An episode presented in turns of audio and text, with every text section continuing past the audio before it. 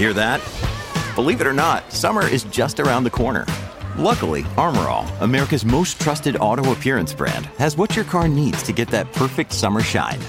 Plus, now through May 31st, we'll give you $5 for every 20 you spend on Armor All products. That means car wash pods, protectant, tire shine, you name it. Find out how to get your $5 rebate at armorall.com. Armor All, less work, more clean. Terms apply. This episode is brought to you by La Quinta by Wyndham. Your work can take you all over the place, like Texas. You've never been, but it's going to be great because you're staying at La Quinta by Wyndham. Their free bright side breakfast will give you energy for the day ahead. And after, you can unwind using their free high speed Wi Fi. Tonight, La Quinta. Tomorrow, you shine. Book your stay today at lq.com.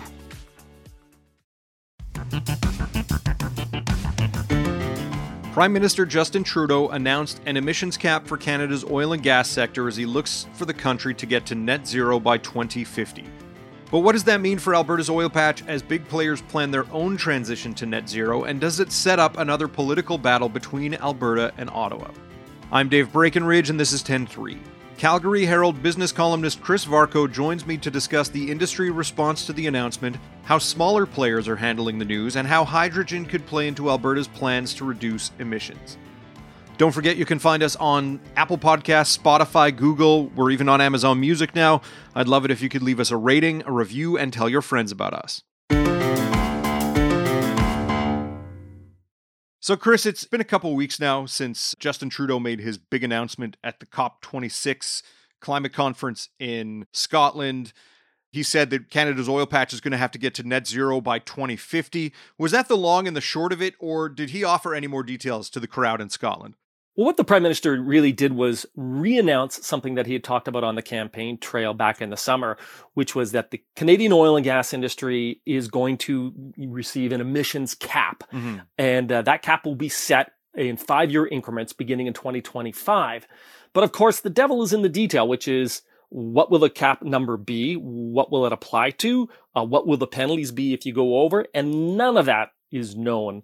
What the prime minister is going to do is ask a net zero advisory committee to look into the issue and come back with some recommendations to the government.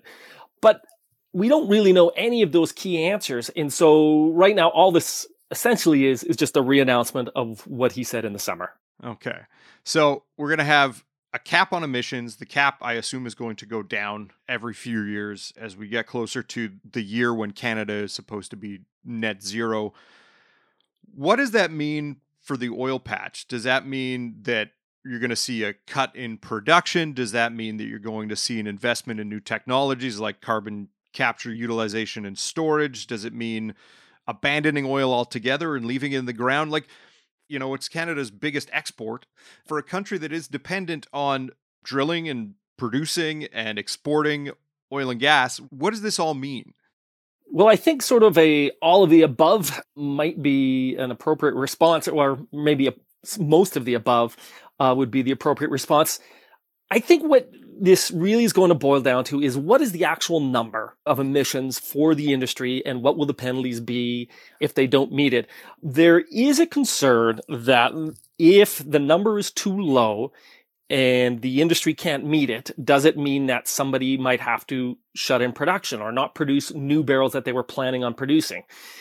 That then gets into a very interesting jurisdictional question, which is the provinces have jurisdiction under the Constitution to regulate the production of their natural resources. Mm-hmm. The federal government through the Supreme Court decision last year on the carbon tax, can put in emission standards as part of a national climate policy, but they can't actually put in policies that would technically stop production from going ahead, or at least that would be a legal question.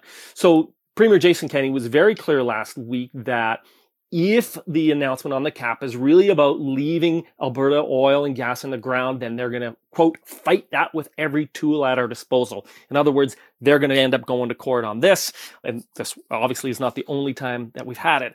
What I found really interesting, though, is the response from the oil and gas sector, which is we've now got five or six of the largest oil sands producers in the country all working together, a collaboration to get to net zero.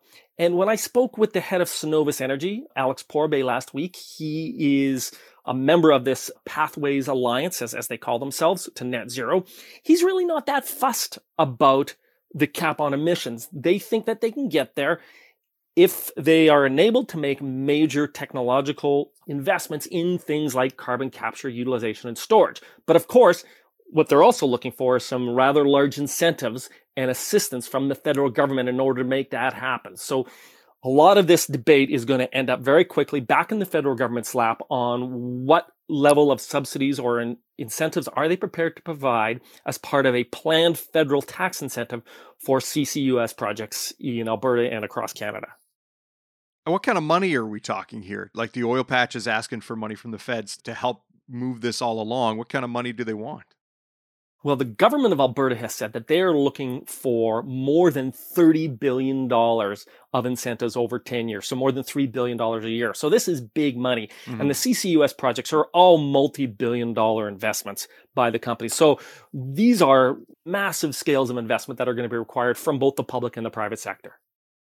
You talk about the six biggest oil players in Alberta all kind of working together to get to net zero emissions by 2050. They seem to be kind of on board with this, though they would ask for some investment from the federal government to help them out. I, I understand they're also suggesting that it would be a lot easier to do if there's a global price on carbon, so Canada isn't going it alone. And we can talk about that in a second. But those are the big companies. What about the smaller producers or these other companies that have a stake in the oil patch in Alberta who may not have the resources of a Cenovus or ConocoPhillips or companies like that? You know, that's a very interesting question. Many people just sort of assume that the oil and gas industry is like one big monolith. But in fact, I think most people who, you know, are in the sector or near the sector or have watched the sector for a while realize that it is really many different players with many different sizes and many different things that they try to do. You've got oil producers, you've got oil sands producers, you've got natural gas producers, you've got the oil field service companies. So they all have their own needs and, uh, I guess, desires and aspirations. So what we have right now is the six oil sands producers producers who are on this Pathways to Net Zero group, and they are looking at these major investments. You've got the small and mid-sized producers who I think would also be looking for being able to, I guess, participate in CCUS projects on a much smaller scale, but a lot will depend on how the government structures the incentives, how the government structures, I guess, access to sort of the geological pore space where they could store emissions. There's a lot of different interests at play here. I think the small and intermediate producers are probably rightfully concerned that a, they're not really being included in the conversation, or at least they're saying they haven't been consulted as it relates to the net zero cap that the federal government is moving towards. They don't feel like they've been involved, but they also want to be able to participate in, you know, uh, some of these programs that will allow them to reduce emissions. So the federal government and the province are going to have to walk a fine line to make sure that they're listening to all sides of the industry. As mentioned, the big six, as it were, the, the head of Cenovus was talking about the need for a global price on carbon to make this more feasible. Yep. What is the concern in the oil industry if Canada sets these caps and this measure to get the oil emissions to net zero by 2050 when other countries like the US and China aren't doing it? Yeah, I mean, that is a really key question for them. So, just to take a step back, Canada has now committed to reduce methane emissions by 75% in the oil and gas industry, a 75% cut by 2030, which is much greater than what is being agreed to by other countries, including the United States. Canada has a national price on carbon, which is right now is uh, going to go from $40 a ton up to $170 a ton by the end of this decade. United States doesn't have any price like that. Then you've got this emissions cap coming in place. So there's obviously a competitiveness concern that is at play here. Somebody in the oil and gas industry described it to me like this. If you're an oil producer down in southern Saskatchewan, you're going to be producing from exactly the same sort of formation that an oil producer on the opposite side of the border in the United States is going to be producing from in the Bakken formation. So if you've got an investment dollar and you're a company operating on both sides of the border, you're going to go to where you can make the best return. So the competitiveness aspect is going to have to be a part of this conversation is what the oil and gas industry and the groups here are saying. At Evernorth Health Services, we believe costs shouldn't get in the way of life-changing care, and we're doing everything in our power to make it possible. Behavioral health solutions that also keep your projections at their best? It's possible. Pharmacy benefits that benefit your bottom line? It's possible complex specialty care that cares about your ROI. It's possible because we're already doing it, all while saving businesses billions. That's Wonder made possible. Learn more at evernorth.com/wonder. Families have a lot going on. Let OLLY help manage the mental load with new cognitive help supplements for everyone 4 and up, like delicious Lolly Focus Pops or Lolly Mellow Pops for kids. And for parents, try 3 new Brainy Chews to help you focus, chill out, or get energized. Find these cognitive health buddies for the whole fam at ollie.com. That's O L L Y.com. These statements have not been evaluated by the Food and Drug Administration. This product is not intended to diagnose, treat, cure, or prevent any disease. Where does this conversation go next? Does it go back to the political level? Like the oil industry has kind of said, well, this is what we need. And the government of Alberta says, well, this is what we probably need. And it goes back to the feds. Do we next see a back and forth between the prime minister's office and the premier's office or discussions between Ottawa and the provincial government on where things go? Or do we still have to wait on the federal government fleshing out all the details? I think there's sort of two or three things I'd be looking for. The first one is the federal government is wrapping up its consultations on a tax credit that it promised back in the spring budget for carbon capture, utilization, and storage projects. So the details on that are going to be really critical. Is it going to include things like enhanced oil recovery projects? They've indicated initially that it was not going to be. I think the industry and the province are pushing for it to be included. So people will be watching for that first off. The advisory panel that we talked about earlier, the net zero advisory panel, which will come up with details on how to get to net zero. People will be waiting for that. And then there's going to be the inevitable discussions between the industry and the federal government, the federal government and the provincial government. So I think all of this is going to be going on sort of simultaneously over the next 12 to 18 months looking at the politics of this, the provincial government, you know, Alberta Premier Jason Kenney facing some flagging popularity numbers at home. You have him, you know, pushing for a discussion on equalization. You have him complaining about who Justin Trudeau appointed as environment minister, and now potentially a fight over oil sands emissions. Is this good fodder for him to shore up his political base, or is this just opening up another fight on another plane that he, he doesn't necessarily have the bandwidth for right now? That's a really interesting question. I suspect that they need the federal government's help when it comes to things like CCUS tax investment credits. I mean, the province and the federal government in many ways need to be aligned on this because there's no way that the federal government's going to be able to get to its net zero goal without the province, without the industry. Mm-hmm. And conversely, the province and the industry need the federal government to provide them sort of the financial assistance to get where they need to go. So they have to work together to a certain degree. But I also believe that this has a great potential to be yet another chapter in the energy battles between the Trudeau government and the Kenney government. And we've seen that play out sort of consistently over the last 24 months. So I would say stay tuned to see where the CCUS tax credit discussion goes. If it doesn't go well, I expect to see a lot of battling, a lot of fighting going on between the two levels of government. Mm-hmm. And I mean, Alberta's not exactly doing nothing when it comes to trying to lower emissions. I know that the provincial government just announced what was it 126 million last week in emission reductions projects funded by our own heavy emitters kind of program. Like what is the province doing currently to try and at least move the needle?